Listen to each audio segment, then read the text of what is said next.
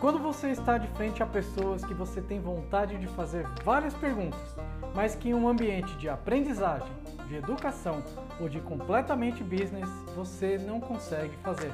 Pois bem, essa foi a ideia de criar o nosso ambiente do Papo de Beleza, onde recebemos e podemos fazer várias perguntas.